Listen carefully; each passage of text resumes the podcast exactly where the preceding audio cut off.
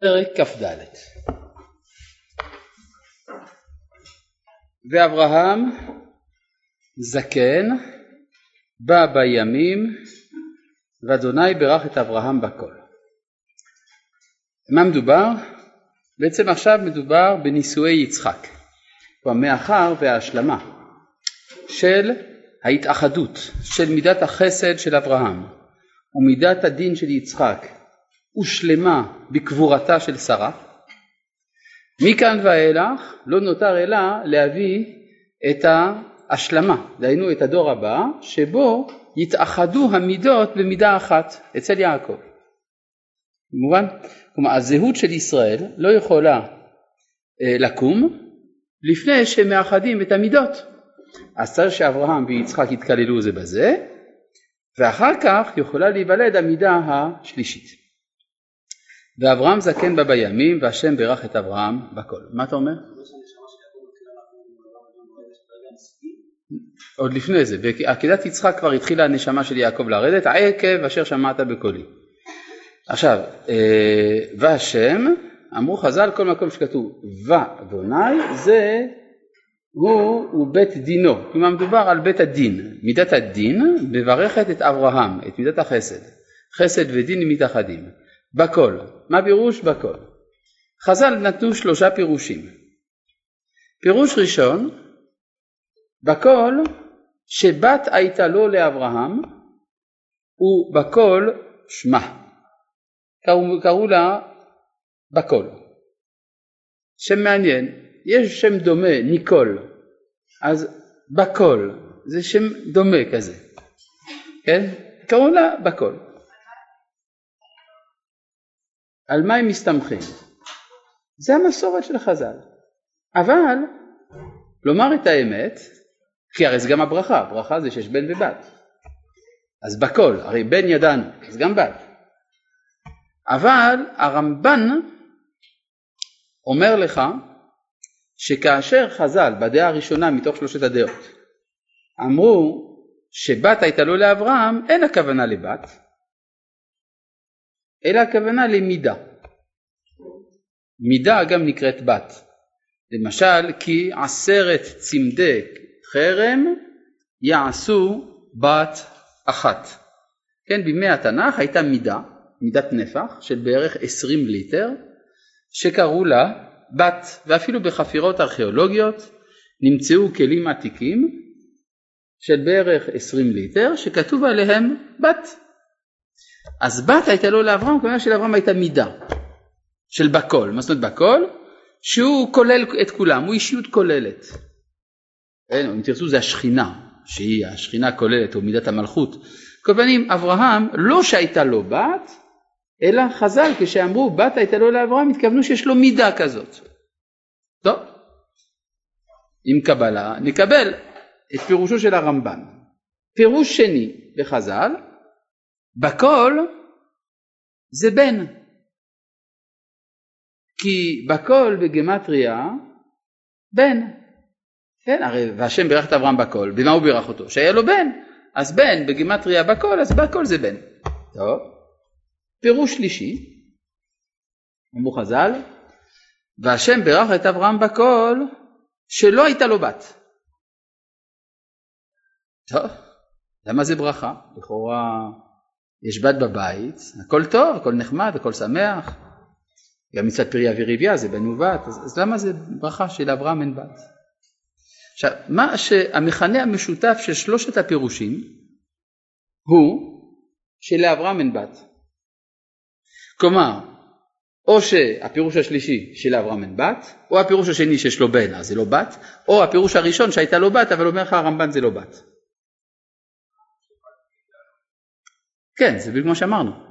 אם כן, שבת זה לא בת. אז בכל מקרה, לפי שלושת הדעות, לאברהם אין בת. בסדר? זה מה שאמרתי. אתה חוזר בעצם על הדברים שאני אמרתי, נכון? תודה שאתה חוזר, כי אולי לא כולם שמעו. אז אני חוזר על זה, כן? לפי הפירוש השלישי של אברהם בכל זה שאין בת, אז ברור שאין לו בת. לפי הפירוש השני שבכל זה בן, אז בן זה לא בת. לפי הפירוש הראשון שבת הייתה לו, גם זה לא בת. ככה אומר הרמב"ם. כן? מה? לא, לא שומע.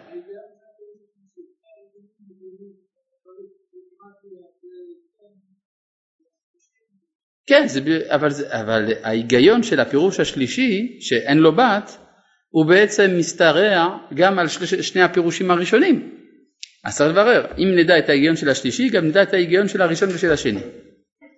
אז צריך להבין, מה ההיגיון לומר שיש ברכה לאברהם שאין לו בת? פשוט מאוד. אסור שלאברהם תהיה בת. כי אם תהיה לו בת, לא יהיה לו למי לחתן אותה. נגיד את זה אחרת. אה, הבן ממשיך את הזהות של האב, לכן נקרא זכר, מלשון זכר. הבת מביאה אל המשפחה גורם מבחוץ. יוצא שאם יש לאברהם בת, הוא מקים שבט נקבי עם גורם שבא מאומות העולם. יוצא שהזהות של ישראל איננה זהות שלמה, כי היא משתלמת מאומות העולם.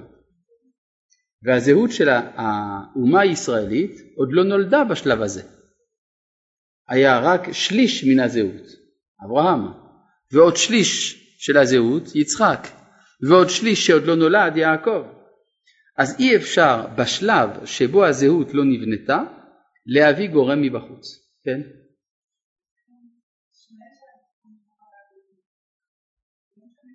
ישמעאל הוא בחוץ. הבת תהיה בחוץ? לא. כי הבת, איך אומר המהר"ל, אין קשר יותר גדול מאשר הבת עם אביה. מבחינה פסיכואנליטית זה מאוד מובן. הרי הבן הוא מתחרה פוטנציאלי של האב. הבת איננה מתחרה, לכן יש לה קשר עמוק יותר עם האב. אין תסביכים מפורסמים. כן, בבקשה. של? של הגיור, זהו. הגיור עוד לא שייך בשלב הזה. יש, מה? כן, אברהם היה מגייר, אבל לא הפך אותם לישראל. מה? זהו, אז דינה זה בדיוק העניין. ברגע שנולדת דינה, זה אחרי שנולדה הזהות של ישראל, אז יש כאן מועמדות להקמת השבט השלוש עשרה עם אומות העולם. ואז יש ניסיון. האם זה יכול להצליח? לא יכול להצליח. וזה כשנגיע בעזרת השם לפרשה של דינה, אני לא יודע אם נגיע לזה הערב, אבל נדון בתוכן הזה. כן.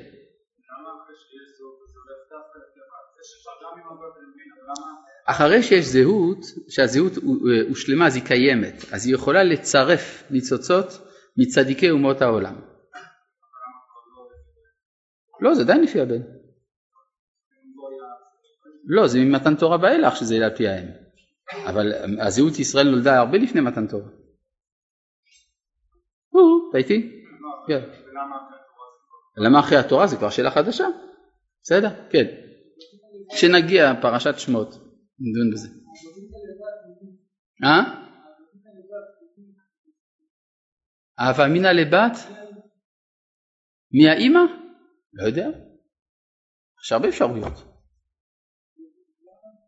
לא, לא כתוב, מה שלא כתוב לא יודע. כן? אז לפי אחת מהשיטות, הלא בת זה יצחק. כי הרי בן, כי עכשיו רוצים לחתן אותו. כן? פה זה עומד על הפרק. ויאמר אברהם אל עבדו. אגב, יש, היה ניסיון של גיור בימי אברהם, גיור ממש, ואברהם דחה את זה. כן, מדובר בתמנע, תמנע. כן, התלמוד מספר על uh, הפסוק ותמנע הייתה פילגש לאליפז. בן עשיו ותלד לאליפז את עמלק. עמלק, בואה, נורא, ציער את ישראל, צערינו הוא לישראל. איך זה נולד? איך בכלל במשפחה של אברהם אבינו נולד עמלק? סך הכל יוצא שעמלק הוא צאצא של אברהם אבינו. אז אה, אומרים אה, שתמנע הייתה בת מלכים. בת מלכים, אישה מיוחדת במינה, בעלת מעמד אצל אומות העולם. באה לאברהם ולא קיבלה. באה ליצחק ולא קיבלה. באה ליעקב ולא קיבלה. כלומר היא חייתה הרבה זמן. היא הייתה. הלכה לבית דין של אברהם, בית דין של יצחק, בית דין של יעקב, לא מקבלים אותה.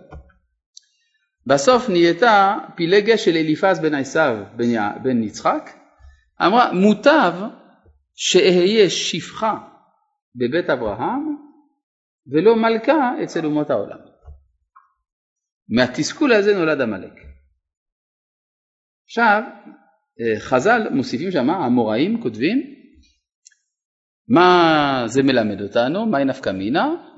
דאיבאו לה לקבולה, הם היו צריכים לקבלה, כלומר האבות הם לא בסדר, ככה טוען האמורה. עכשיו העמדה הזאת של אמורה, גדול ככל שיהיה, היא עמדה קשה. הרי לא מצאנו שהאמוראים מרשים לעצמם לחלוק על חכמי התנאים שהיו רבותיהם. לא מצאנו שהתנאים יחלקו על הנביאים שהיו רבותיהם. שהנביאים יחלקו על האבות, גם זה לא יכול להיות. וכאן אחרון האמוראים מחליט שהאבות הם לא בסדר. מה זה האמורה הזה? מעלה את החרדל לאף של האבות. זאת אומרת שאיך אפשר לקבל אתה אומר שאנחנו אומרים שאברהם לא בסדר שהוא מתפלל על סדום. זאת אומרת שאנחנו עוד יותר מחוצפים. צריך להבין איך זה יכול להיות. כן, כלומר, אתה גידלת את הקושייה, יש קושייה על האמוראים, אתה מקשה גם עלינו. כן, אז צריך להבין מה, מה זה אומר שהמורה אומר שהאבות לא היו בסדר, לכאורה האבות היו בסדר גמור. כי צריך להבין במה מדובר. התמנע כשהיא רוצה להתגייר, זה לא הכוונה להצטרף לגרים של אברהם כמו שהכרנו, כן, והנפש אשר עשו בחרם. היא רוצה להיות אשתו של אברהם במקום שרה. היא רוצה להיות אשתו של יצחק במקום רבקה, של יעקב במקום רחל. כלומר, זה, יש פה איזה מניע שהוא לא, שהוא לא לשם שמיים, הרי לא סתם האבות לא קיבלו, היה להם סיבה. שמה הם הרגישו? שהמניע של תמנע הוא שלא לשמה. אבל יש לנו כלל שמתוך שלא לשמה בא לשמה. לכן אתה רואה מישהו שבא, רוצה להצטרף, לא לגמרי לשמה. לא לגמרי לשמה. בסדר, אבל מתוך שלא לשמה, יבוא לשמה. עכשיו, למה בכל זאת האבות אינם יכולים לקבל בתוכם מי שבא שלא לשמה. בגלל שהזהות של ישראל עוד לא נולדה. מה? רגע. מה? אבל זאת אמת. שמתוך שלא לשמה. הם לא, הם לא, הם, הם מקיימים כל התורה כולה, רק את זה הם לא יודעים. לא עובד. אלא יש לנו, צריך להבין, זה שמתוך שלא לשמה בא לשמה, אבל יש לזה הגבלות. מה הגבלות? כאן הזהות של ישראל עוד לא נולדה, היא חייבת להיבנות באופן טהור. אחר כך יכולים להצטרף מי שירצה להצטרף. ולכן האמורה צודק בימיו, והאבות צודקים בימיהם. לכן כשהאמורה אומר שהאבות הם לא בסדר, הם לא בסדר לפי קריטריונים שלנו. לפי פרמטרים של התנהגות הראויה בזמן האמוראים. אבל הם בסדר גמור ביחס לעצמם. זה הכוונה, מה? לפי זה, זהו, זה בדיוק מה שהם רצה לומר, שאת זה לא צריך ללמוד מן האבות. כי מה שהם עשו היה לפי עניינם, ומה שאנחנו עושים זה לפי ענייננו. וזה בדיוק מה שכתוב כאן, והשם ביחד אברהם בכל, שאין לו בת. כי אי אפשר לבנות את הזהות של ישראל מתוך צירוף של אלמנטים חיצוניים בשלב הזה. מובן? לכן גם השם שלה הוא תמנע, היא מנועה. ותמיד השאלה היא כשמישהי מצטרפת, זהות או תמנע? זאת הבעיה. וה... נסיב את זה. לכאורה הבעיה של תמנע לא הייתה קיימת אם לעם ישראל היה רק אב אחד. נגיד אם אברהם היה מוליד את עם ישראל. אז תמנע הייתה מתחתנת עם הבן של, של אברהם. אחד מהם, אחד מהבנים. אבל מכיוון שלזהות של ישראל זה לוקח שלוש דורות להיוולד, בגלל שצריך לאחד את המידות, לכן באופן טבעי נולדת השתוקקות של האומות להידבק בישראל, בזמן שעדיין אי אפשר להידבק. ואז נוצר מזה עמלק. במילים אחרות, עמלק הוא התוצאה ההכרחית של המורכבות של הזהות הישראלית. כן.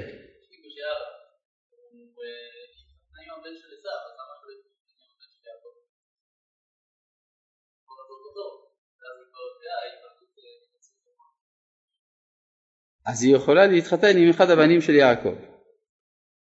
היא כבר הייתה מתוסכלת. טוב, אז uh, מתוך כך יש צורך אם כן למצוא את השידוך אפשר לומר של יצחק, כן. 아, למה רבקה היא כן מבפנים? פשוט מאוד, היא מהמשפחה העברית. זה בדיוק מה שלמדנו. אנחנו עוד מעט נראה את הדברים, למה דווקא רבקה. ויאמר אברהם אל עבדו, זקן ביתו המושל בכל אשר לו. שים נא ידך תחת ירחי. מה יש תחת הירך? ברית מילה. זה לא אסתטי כל כך כל הסיפור הזה, נכון? אלא שאצל האבות ההולדה היא קודש קודשים. כיוון שדרך ההולדה אצלם, הם יביאו את האומה הישראלית לעולם. אז אין דבר יותר קדוש אצל האבות מאשר אברי ההולדה. לכן כשצריך להישבע, היום אנחנו רוצים, כשרוצים להישבע, לוקחים ביד תפילין או ספר תורה. אבל הם לקחו את המצווה שלהם, והשביעך בשם אלוהי השמיים ואלוהי הארץ. זה שם מאוד יפה. איך הקדוש ברוך הוא נקרא כאן? אלוהי השמיים ואלוהי הארץ. תזכרו את זה. אשר לא תיקח אישה לבני מבנות הכנעני אשר אנוכי יושב בקרבו. כי אם אל ארצי ואל מולדתי תלך ולקחת אישה לבני ליצחק. ויאמר אליו העבד אולי לא תובע אישה ללכת אחריי לארץ הזאת תישב אשיב את בנך אל הארץ אשר תלת משם. ויאמר אליו אברהם משמר לך פן תשיב את בני שמה השם אלוהי השמיים איך נקרא הקדוש ברוך הוא פה? שם אלוהי השמיים. מה חסר? אלוהי הארץ. מעניין. אברהם שינה פתאום אלוהות באמצע.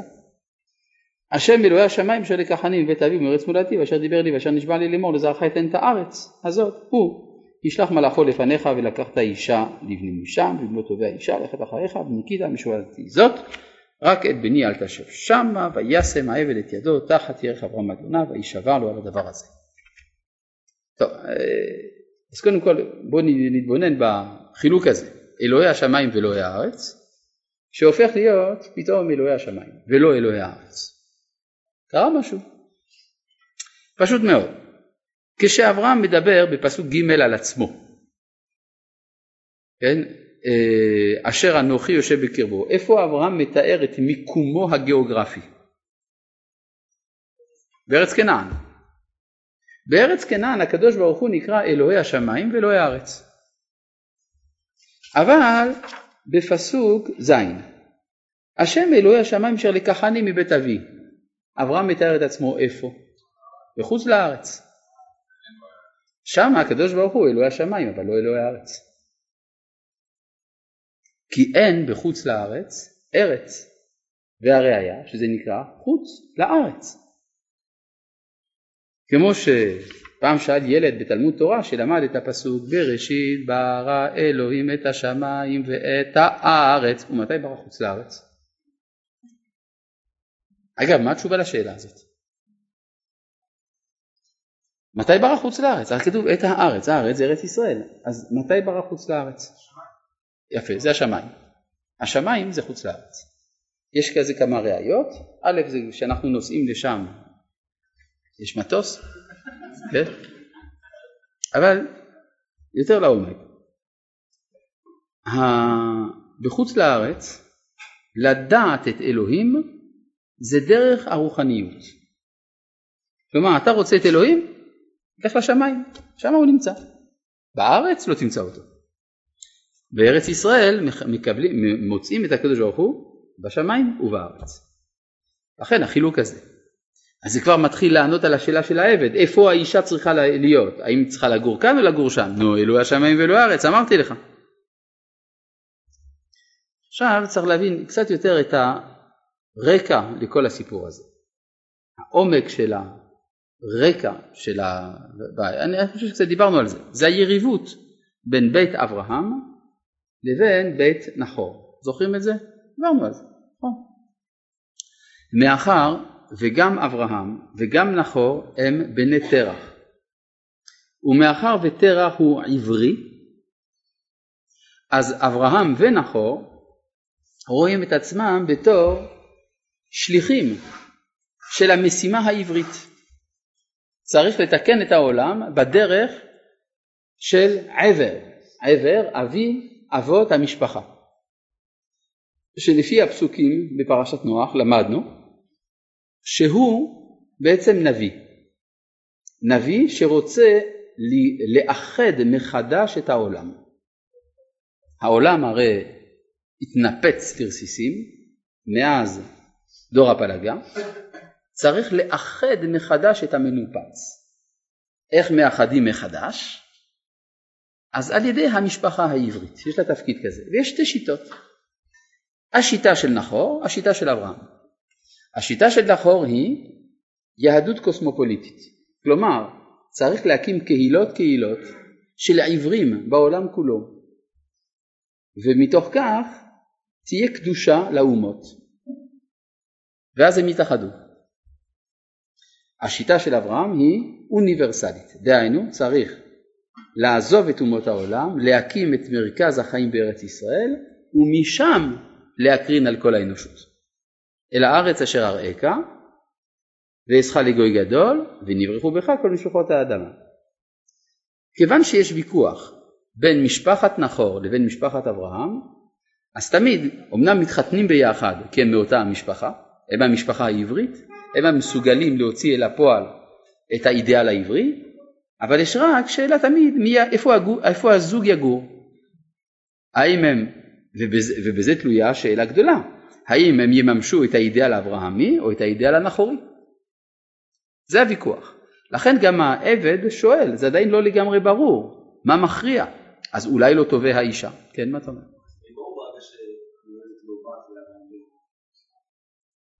אבל, הש... אבל היא אולי לא טובה האישה, אז אולי היא שואבת לשם. כן? הרי תסתכל אה, בפסוק י' שטרם קראנו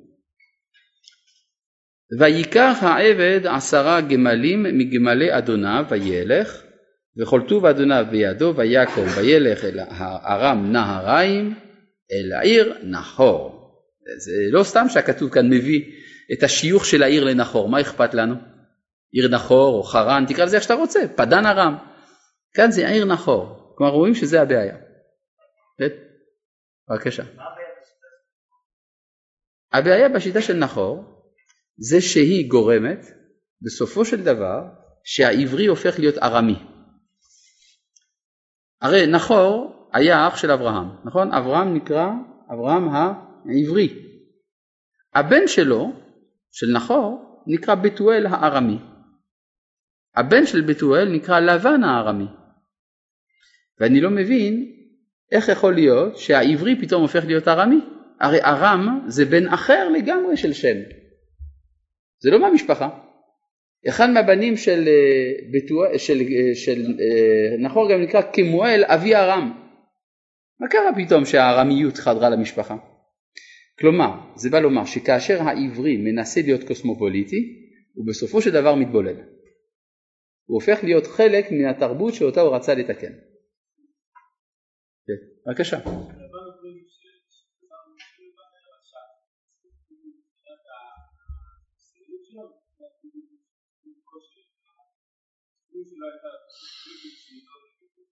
זה גם וגם. כלומר, זה שחז"ל מייחסים ללבן רשעות, זה גם בתחום של הרמאות, הוא רמאי, וגם בתחום הבסיסי, הוא מנוגד לאברהמיות ביסודו. השם שלו מאוד מעניין, לבן, נכון? מה זה לבן? זה כל הצבעים ביחד, נכון? כל הצבעים מערבב יוצא לבן. זאת אומרת הוא מבטל את הייחודיות. כשאתה כותב, אתה משתמש בדיו שחור, כדי לכתוב אותיות על רקע לבן. אז השחור זה ההתגברות על הלובן. זה מה שנותן צורה של אותיות, ייחודיות. כי א' זה לא ב' וב' זה לא ג', ג' זה לא ד'. זאת אומרת יש ייחודיות לאותיות, בסדר? לכן זה נקרא דיו, ראשון דיו, מה, עוצר. וזה מה שכתוב, כי ראיתי את כל אשר לבן עושה לך, שהלובן רוצה לבלוע את, ה, את, ה, את האותיות. מובן? טוב. אז בואו אה, נחזור קצת אחורה, כן? הגענו לפסוק י' כבר, וואו, זה המון. רוצה אה, להבין משהו לגבי פסוק ז'. השם אלוהי השמיים אשר לקחני מבית אבי ומארץ מולדתי ואשר דיבר לי ואשר נשבע לי לאמור לזרעך אתן את הארץ הזאת הוא ישלח מלאכו. אברהם יודע שיהיה מלאך. אני רוצה להבין, מה, מה, מה יש לפני זה? כלומר, בארץ ישראל יש מלאכים או אין מלאכים? בפשטות, אברהם מייחס את ההנהגה המלאכית לחוץ לארץ. כלומר, בארץ ישראל הקדוש ברוך הוא אלוהי הארץ. אז מי מנהל את הארץ בארץ ישראל? השם, הקדוש ברוך הוא. ואיך הקדוש ברוך הוא מנהל את הארץ בחוץ לארץ? שולח מלאכים. זה לא ישיר, יש אמצעי. זה מסביר מדוע אומות העולם עובדים את השם דרך אמצעים, דרך מלאכים. כן.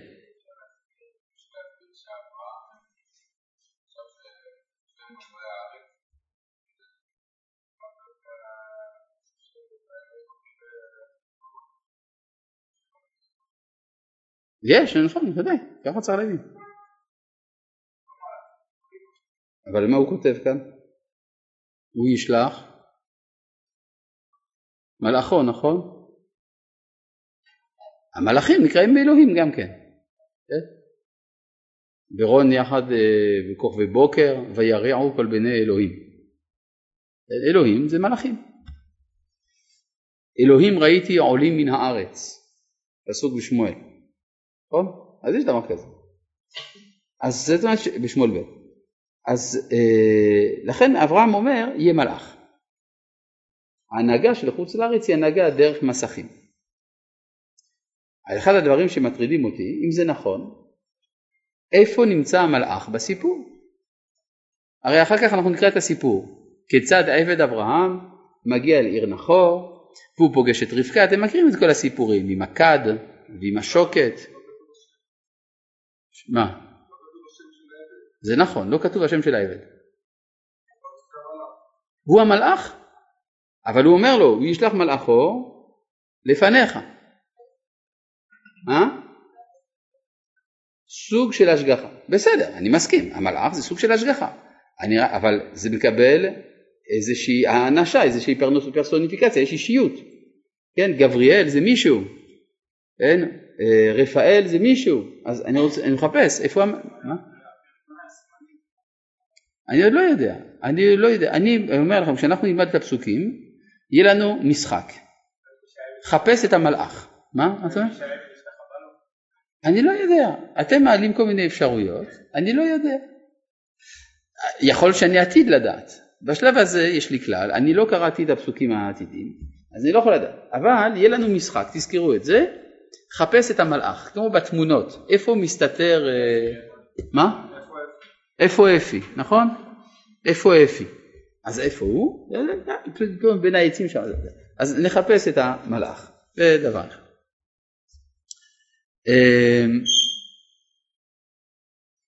עוד הערה על פסוק י', מה? יש משהו?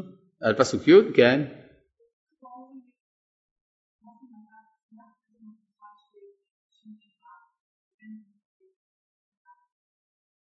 מלאך זה שליחות, מלשון מלאכה. זה ההבדל בין מלך למלאך. מה ההבדל בין מלך למלאך? א', מוסיפים עוד משהו שמפריך. כן? ולכן צריך להיזהר, ושלום עליכם מלאכי השרת, ממלך מלכי המלכים, כן?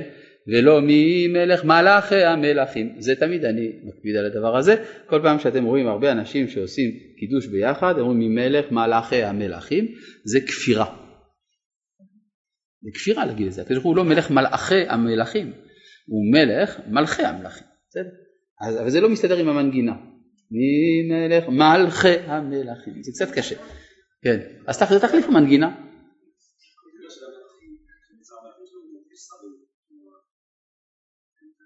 אה? נו אז מה? נו אז מה? אתה רוצה ללמד זכות. אבל אנחנו קראים, קוראים את מה שכתוב בסידור. בסידור כתוב לא מלאכי המלכים אלא מלכי המלכים. כן? מה שכתוב זה מה שיש, זאת האמת. לפי הכלל הגדול שאם זה כתוב זה נכון. כן. אז יגידו משהו?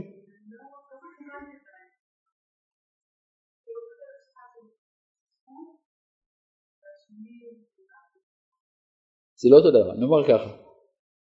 כשמישהו מדבר איתי בטלפון, זה לא אמצעי, זה הוא.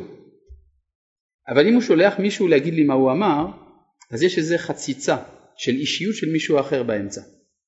ואז אין לי ודאות לגבי תוכן הנאמר וגם לגבי המשלח. אני לא יודע מה פה יתערב. בסדר? רק הבנה. כן, בבקשה.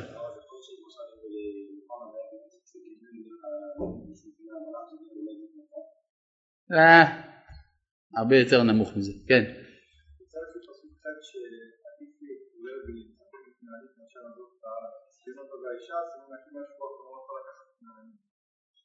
אני לא יודע. רגע, בפשט אתה אומר, דבר שלא לגמרי ברור, שאם אי אפשר להתחתן עם מישהי מחוץ לארץ שהיא תבוא לכאן, עדיף כנענית. כן? אפשר להתבולל, אתה קורא לזה. זה לא לגמרי פשוט, זה לא כתוב. וניקיטה משבועתי, מה אני אעשה? זה עוד לא ברור. אבל אנחנו רואים דבר מעניין, שיהודה התחתן עם כנענית. זה דבר לא מובן בכלל. אברהם התחתן עם קרובתו, יצחק עם קרובתו, יעקב עם קרובתו, וכל פעם מקפידים בלי כנעניות פה. מגיע יהודה, כנענית, אין בעיה. מה קרה? אה? כן, זהו, כבר נולדה זהות ישראל. ולכן הוא מחפש דווקא כנענית. הוא מחפש את הצדיקים של הארץ. אז יש צד של מעלה במי שהוא תושב הארץ. כל הדר בארץ ישראל כמי שיש לו אלוה. נכון? אמרו חז"ל. כל הדר בחוץ לארץ כמי שאין לו אלוה. יש בגמרא סיפור מזעזע. אני, אלמלא שזה, לא, שזה היה כתוב בגמרא לא הייתי מספר לכם סיפורים מזעזעים כי בשביל מה לי לזעזע נפשות רכות. אבל מי ש... קשה לא עולה יכולים לצאת, אחר כך נספר את הסיפור. הסיפור הוא על רבי חנינה, ששאלו אותו, רבי חנינה היה בארץ ישראל, היה ראש הישיבה אחרי רבי, אחרי רבי יהודה הנשיא ורבי אפס, והיה אדם אחד שאחיו מת בחוץ לארץ בלי להשאיר ילדים. והאח שאל את רבי חנינא האם לרדת לחוץ לארץ כדי לייבם את אשת אחיו, מצווה דאורייתא, לא? אמר לו, אחיו נשא גויה, ברוך המקום שהרגו, והוא ירד אחריו? עד כאן הסיפור המזעזע. עכשיו בואו ננתח קצת את דברי רבי חנינא. מה יש לרבי חנינא? מה, הוא קורא לה גויה? כי היא מחוץ לארץ. אז מה, כל יהודי בחוץ לארץ זה גוי? לא. כל גול בארץ זה יהודי, אלא מה הוא התכוון? הרי אם זאת יהודייה שבשביל להתחתן איתה צריך לרדת לחוץ לארץ, אז זה גויה. זה מה שהוא אמר. נכון? אחיו נשא גויה, זה מה שכתוב. אה? לא נפסק להלכה. למה? זה כתוב במסכת כתובות, הכל מעלין לארץ ישראל ואין הכל מורידים.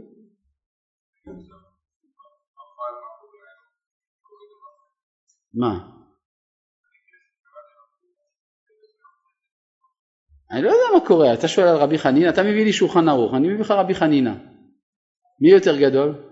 אפילו בעל השולחן ערוך יסכים שרבי חנינא גדול ממנו. אגב, מובא גם בכוזרי. מאמר שני, הוא הביא את המאמר הזה של רבי חנינא. יש שם מלך כוזר שואל את החבר, ספר לי קצת ממעלות אה, ארץ ישראל. אז הוא מביא לו את הסיפור הזה. טוב, אבל מאיפה רבי חנינה ידע את זה? מהפסוק. כן? כלומר אצל, התנא, אצל התנאים והאמוראים פסוקים זה גם מקור. זה, זה, אפשר להתחשב. גם כתוב בחומש זה גם משהו. טוב, אה, בואו נסתכל רגע אחד בפסוק י', משהו שצריך לדייק משם. ויקח העבד עשרה גמלים מגמלי אדוניו וילך. מבקרי המקרא הביאו מכאן ראיה שספר בראשית נכתב בתקופה מאוחרת מאוד כי יש פה אנכרוניזם. הרי לפי ספירת השנים מדובר פה במאה ה-18 לפני הספירה הנוצרית והנה הגמל בוית רק במאה ה-12. אגב איך יודעים שהגמל בוית רק במאה ה-12? כי לפני המאה ה-12 לא מצאו שום כתובת שמדברת על גמלים מבויתים, זאת ההוכחה שהם לא היו מבויתים. שתי בעיות. א', המילה גמל לא מופיעה בשום כתובת מצרית משום תקופה. ויש לנו ידיעה ודאית שהיו גמלים במצרים. נמצאו אפילו עצמות והכל. אז זה אומר שלא כל מה שלא כתוב לא קיים. שתיים, לפני כמה עשרות שנים נמצאה כתובת באסיה הקטנה, הלוא היא טורקיה של ימינו, נמצאה כתובת מהמאה ה-18, בדיוק התקופה הזאת שמתוארת כאן, ושם בעל הבית אומר להניח מנת מספו לגמל. ומאז החליטו שהגמל היה מבוית וחזרו בהם מן הטענה של ספר בראשית מאוחר. לפחות מזה כבר לא מביאים הוכחה. ואני שואל, ומה היה קורה אם לא היו מוצאים את הכתובת? אם איזה טרקטור היה דורך על זה? אה? אז זהו, היינו ממשיכים לחשוב שיש הוכחה מדעית לאיחורו של ספר בראשית? אה? למה אני מביא לכם את זה? כדי להראות לכם שהמדע הארכיאולוגי, וקל וחומר ביקורת המקרא, זה דברים שאומנם הם בעלי ערך, אבל צריך לדעת את הגבולות של המדעיות שלהם. זה הכל, בסדר? להיוודע. אמ, זה כמו שלמשל יש היום אסכולה שטוענת שדוד המלך לא היה. לא היה דוד. מצאו כתובת מתקופת בית ראשון בגליל שכתוב עליה בית דוד. החליטו זה לא דוד, זה בית דוד, זה משהו אחר, לא קראת נכון את הכתובת. מצאו כתובת של שלמנסר האשורי שמדבר על, אה, על, אה, על חזקיהו מבית דוד. לא, לא, זה לא, לא מתכוון. כלומר, כשלא רוצים שמשהו קיים, הוא לא קיים, פשוט. ואם לא היו מוצאים את הכתובות האלה, אז מה? זה אומר משהו. טוב, אה, אז זה לגבי הגמלים, כן, שתדעו, שהגמלים היו מבויתים. הערה, אולי מי שביית את הגמלים זה אברהם, אה? תחשבו על זה, אולי. טוב, הרי הוא במאה ה-18, נכון? והוא שולח לאסיה הקטנה, חרן, שם זה האזור. טוב. אה? לא לפי רש"י, למה? אה, ניכרים היו משאר גמלים. טוב, אבל גם זה, לא, אבל גם זה סוג של ביות אה, על. מביית אותם יותר טוב. טוב. אה, ויקח העבד עשרה גמלים מגמלי אדוניו וילך וכל טוב אדוניו בידו ויקום וילך אל ארם נהריים אל עיר נכון אגב מי זה העבד הזה? לא כתוב השם שלו נכון? אז לא כתוב אז מה?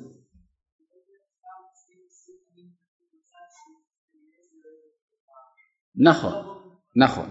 אתה צודק. במדרשים אומרים שזה אליעזר. אליעזר עבדו של אברהם, כי ידעו בן משק ביתי הוא דמשק אליעזר, ולכן כל פעם שמדברים על הפרשה הזאת, הדרשנים מדברים על אליעזר שאמר כך וכך, למרות שבכתוב עצמו זה לא כתוב. בסדר. אתה צודק, העירבון פה הוא מוגבל. בבקשה. כן. עצירה, ויקח להם עשרה כהנים וכל ויעקב וילך אל נכון. אז באמת אתה צודק שחז"ל דרשו על זה שמשתמע שהוא בא פעמיים, נכון? שהוא קפץ, קפצה לו הדרך. כן. ויברך הגמלים מחוץ לעיר אל באר המים לעת ערב, לעת צאת השואבות. שאלה, מדוע השואבות יוצאות לעת ערב? כי פשוט פחות חם. במשך היום חם, עכשיו בלילה אי אפשר לצאת, אין תאורה. כן, בלילה זה חשוך לגמרי, אנחנו לא רגילים לזה, אבל צריך לדעת בימי קדם, כשהלילה יורד, אז אין לך מה לעשות בחוץ. כן, אתה יכול ליפול לתוך הבור, אף אחד לא יציל אותך.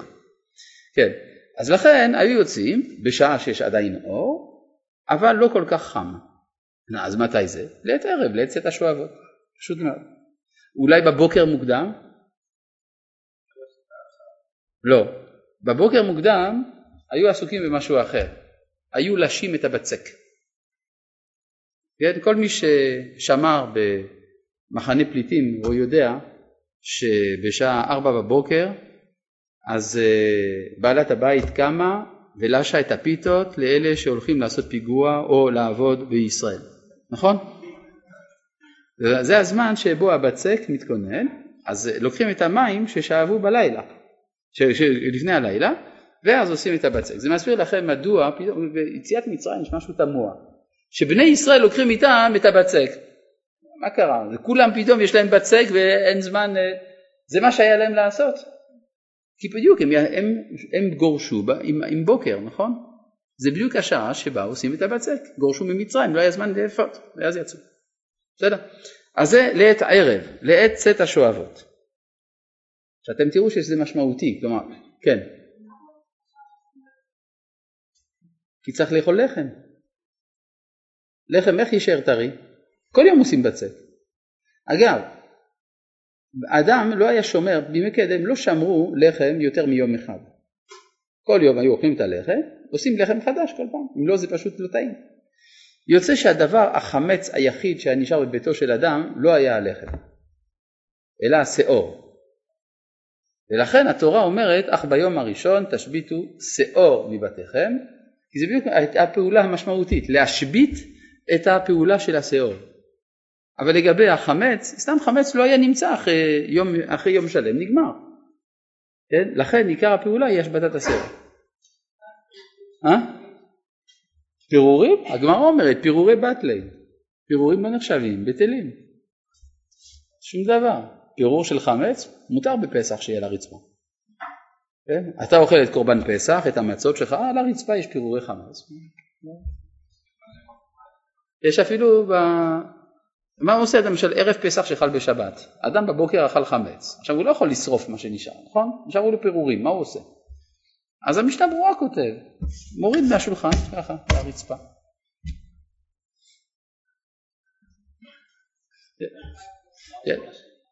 כן, לא, אבל צריך לעשות בזמן שאנשים נמצאות במקום אחר, כי אם לא אז פשוט אה, יש אה, תופעות. כן. עכשיו, לכן אומר, כל הנושא הזה של ניקיון לפסח, אתם יודעים איפה כתוב בשולחן ערוך שצריך לנקות לפסח? איפה זה כתוב? זה כתוב בהלכות בדיקת חמץ, שנהגו לכבד את הבית לפני בדיקת חמץ. זה מה שלפני הבדיקה, שיהיה ככה נוח יותר וזה, צריך לקחת מטאטא, קצת ככה לכבד את הבית, שלא יהיה חמץ. ואז אפשר לעשות את הבדיקה כמו שצריך. מה? למה מעבידים אותו? זה כדי לתקן את שעבוד מצרים וזה, לעבור מחדש ל... כן. עכשיו גם אה, איפה כתובות הלכות הגאלה? אתם יודעים איפה כתובות הלכות הגאלה? אחרי בדיקת חמץ. אחרי בדיקת חמץ, לפי השולחן ערוך, כן, פשוט, לפי הסדר, גמרו לבדוק, מה נשאר לעשות בערב? מגעילים את הכלים. מה עושים בבוקר? לא, שורפים את החמץ ומכינים את, ה... את ליל הסדר, נכון? איפה כתובות הלכות עשיית המצה? אחרי הגעלת כלים. כן? כלומר, אדם גמר, בסדר, הכלים הוגעלו, ערב פסח בבוקר, אז מה עושים אחרי הצהריים? עושים את המצות. אז זה מה שנשאר לעשות, נכון?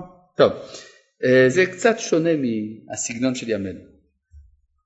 עכשיו, אה, אבל יוצא לפי זה שאדם היה לו זמן לפני זה.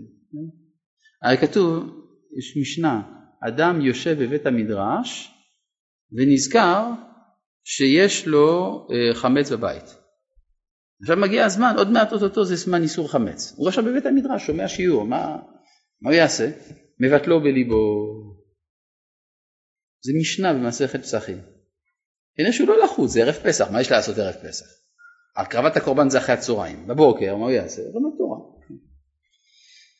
טוב, אה, אז טוב, סליחה שקצת יצאתי מהעניין. עכשיו, כן, לעת ערב, לעת צאת השואבות. פשוט רציתי להראות שלפעמים הקדמה הטכנולוגית הרסה הרבה מן השלווה של האדם.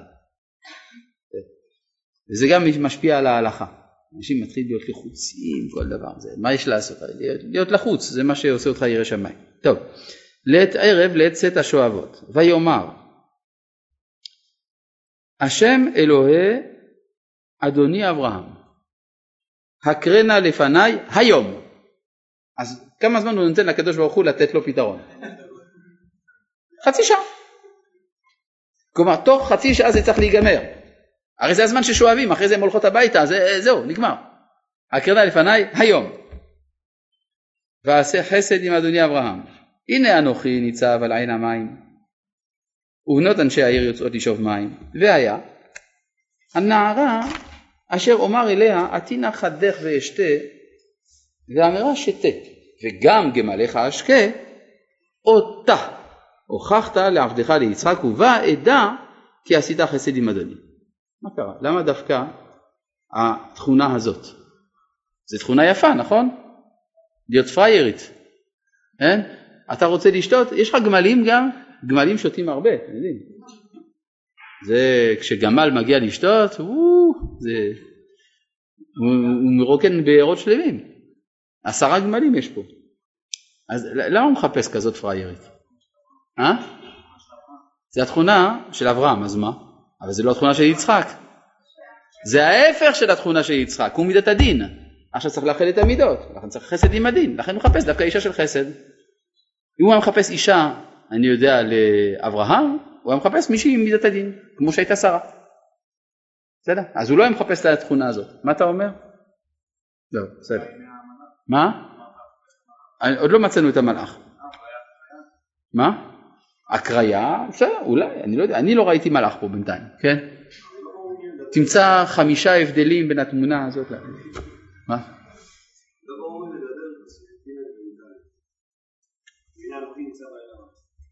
הוא מדבר עם הקדוש ברוך הוא. עבד אברהם מדבר, נכון? לכאורה. לכאורה זה עבד אברהם.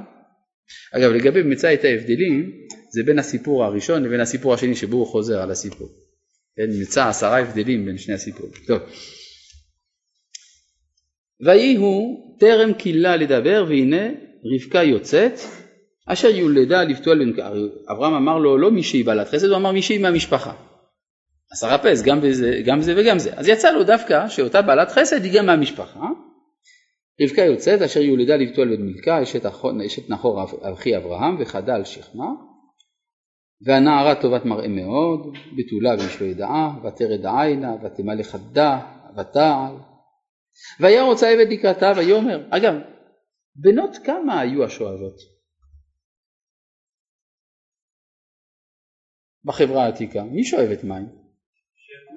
ילדות קטנות, נכון, ילדות קטנות. לכן כשחז"ל אומרים שרבקה הייתה בת שלוש, אמנם זה על דרך הגוזמה, אבל זה לא רחוק מן המציאות. ילדות היו שואבות את המים. אלא הרי מה הן יכולות לעשות? בבית הם יעשו רק שטויות. הם ישרפו את העוגיות וזה. אז תלכי, תשאבי מים. זה, אז זה עבודה פשוטה. בסדר? והנערה טובת מראה מאוד, תולה בשביל ידה, ותמלא חדה ותל, ויהיה רוצה עבד לקראתה, ויאמר אגמיני נא מעט מים מקדך. ותאמר שתי אדוני ותמהר ותורת כדל ידה ותשקהו ותכל השקותו ותאמר גם נגמר לך ישב עד אם כאילו לשתות. אגב, למה היא אומרת לו את זה רק אחרי שהוא שותה? כדי שהיא לא תגיד לו מראש, המים האלה זה גם לך וגם נגמל לך, שיש בזה גנות. כן? יש מים לך, אחר כך נחשוב על הבהמות. כן? יש פה עדינות של ההבחנה בין האדם לבהמה. ותמהר. למה ותמהר? ותיאר כדאי לשוקט ותרוץ אל הבאר לשאוב ותשאב לכל גמליו. כתוב כמה פעמים ותמהר, כאן פסוק י"ח כתוב ותאמר שתי אדוני ותמהר. אחר כך פסוק כ', תודה רבה, ותמהר. אחר כך ותרוץ עוד, מה? אה? שיהיה לא יהיה חושך, זאת אומרת, אבל יותר מזה, גם לה יש רוח הקודש מן הסתם. הרי מה יתפלל העבד? שזה יהיה היום, לכן היא ממהרת. בסדר? יש עשרים דקות, עוד מעט מדליקים נרות, ופה, ותמהר. כן? כלומר, כל זה בגלל שהוא ביקש שזה יהיה היום.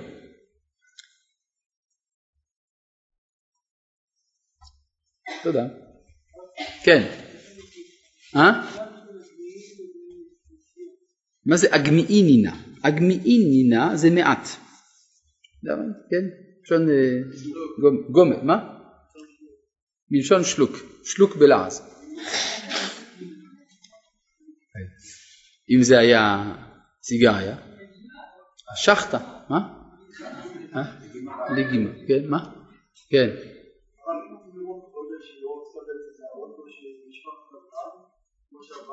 יכול להיות, יכול להיות שזה גם הכוונה, כן. נכון, יש, יש פה כוונה גם מצידה, ודאי, כן. האם זה מותר לעשות לפי סימנים? אסור. הרמב"ם אומר שמה שעשה אליעזר אסור משום ניחוש. האמת היא זה לא הרמב"ם שאמר את זה, זה גם הגמרא. הגמרא אומרת כל ניחוש שאינו כניחוש אליעזר עבד אברהם אינו ניחוש. זאת אומרת שזה האיסור בתורה לא תנחשו זה בדיוק על זה. וגם, אבל הגמרא מוסיפה וגם כיונתן בן שאול שיונתן אמר אם הפלישתים יגידו ככה אז צריך לעלות מכאן, יגידו ככה זה ככה. אז הגמרא קוראת לזה ניחוש. הרמב"ם לא הביא את יונתן בן שאול אבל הביא הביא את הדוגמה של אליעזר ובית אברהם הוא אומר שזה אסור. אז יש פה בעיה, זה הראב"ד, הכסף משנה, דנים בשאלה איך אפשר להגיד על עבד אברהם שהוא פעל דווקא בתור דבר שהתורה עתידה לאסור אותו, כן? אז יש פלפולים על זה. כן? מי שמעוניין יעיין שם בכסף משנה. אז זהו, יש כאלה שאומרים שזה בסדר כי פה הוא בא, בא לבדוק את תכונות הנפש. תכונת הנפש מתאימה, וגם שזה דרך תפילה ולא דרך ניחוש. אז יש כאלה, אבל הגמרא אמרה שזה ניחוש, אז הכוונה שאם זה לא היה דרך תפילה זה היה ניחוש. על כל פנים הרמב"ם לא חושב ככה, הרמב"ם חושב שאליעזר עושה ניחוש. ושזה בסדר כיוון שהתורה עוד לא אסרה. כן, בבקשה. שם הוא ביקש אות, משהו אחר, כן.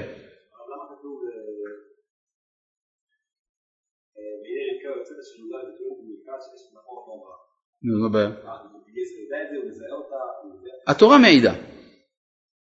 התורה מעידה שזאת אה, בת בתואל.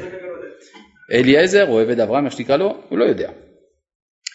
עכשיו, איך קוראים לעבד הזה? לכל אורך הפרשה תגידו לי. העבד, נכון, זה השם שלו. קוראים לו העבד. פסוק כ"א. ומה? למה כתוב נערה בלי ה'? מה זה משנה? בלי זה, מה? לא משנה, לכאורה. לא, אני לא זוכר, פעם ראיתי הסבר לזה. טוב. רואים פה שהיא פעילה, זה כמו זכר. כן. אה, פסוק כ"א והאיש משתאה לה. מחריש לדעת היצליח השם דרכו עמו. מעניין? פתאום יש לו שם חדש. פסוק כ"ב ויהי כאשר כילו הגמלים לשתות ויקח האיש. שם חדש, לא הכרנו את השם הזה בכלל. נזם זהב, בקע משקלו, ושני צמידים על ידי עשרה זהב משקלם, ויאמר בת מיד, הגיניה לי, היש בית אביך מקום לנו גדולים? ותאמר אליו, ותגדול אנוכי בן מלכה, אשר לנחור, ותאמר אליו, גם תבן, גם מספור, רב עמנו, גם מקום לנו. ויקוד האיש, וישתחו לשם. ויאמר ברוך השם אלוהי אדוני אברהם אשר לא עזר חסדו ועמיתו מאדוני אנוכי בדרך נחני השם בית אחי אדוני ותרוץ הנערה ותגד לבית אמה כדברים האלה ולרבקה אח ושמו לבן וירוץ לבן אל האיש החוצה אל העין. ויהי כראות הנזם ואת הצמידים על ידי אחותו וחושמו את דברי רבקה אחותו לאמור כה דיבר אלי האיש ויבוא אל האיש והנה עומד על הגמלים על העין. ויאמר בוא ברוך השם למה תעמוד בחוץ? ואנוכי פיניתי הבית ומקום לגמלים. ויבוא האיש הביתה ופתח גמלים ויתן תבן מספול הגמלים מים לכוס הרגליו ורגלי האנשים אשר איתו. ויושם לפניו לאכול ויאמר לא אוכל עד אם דיברתי דברי ויאמר דבר. ויאמר עבד אברהם אנוך. אתם רואים שלאורך כמה פסוקים שינו לו את השם. טוב, זאת שאלה גדולה, שאולי תפתור לנו את שאלת נוכחות המלאך, נדבר על זה בפעם הבאה בעזרת השם.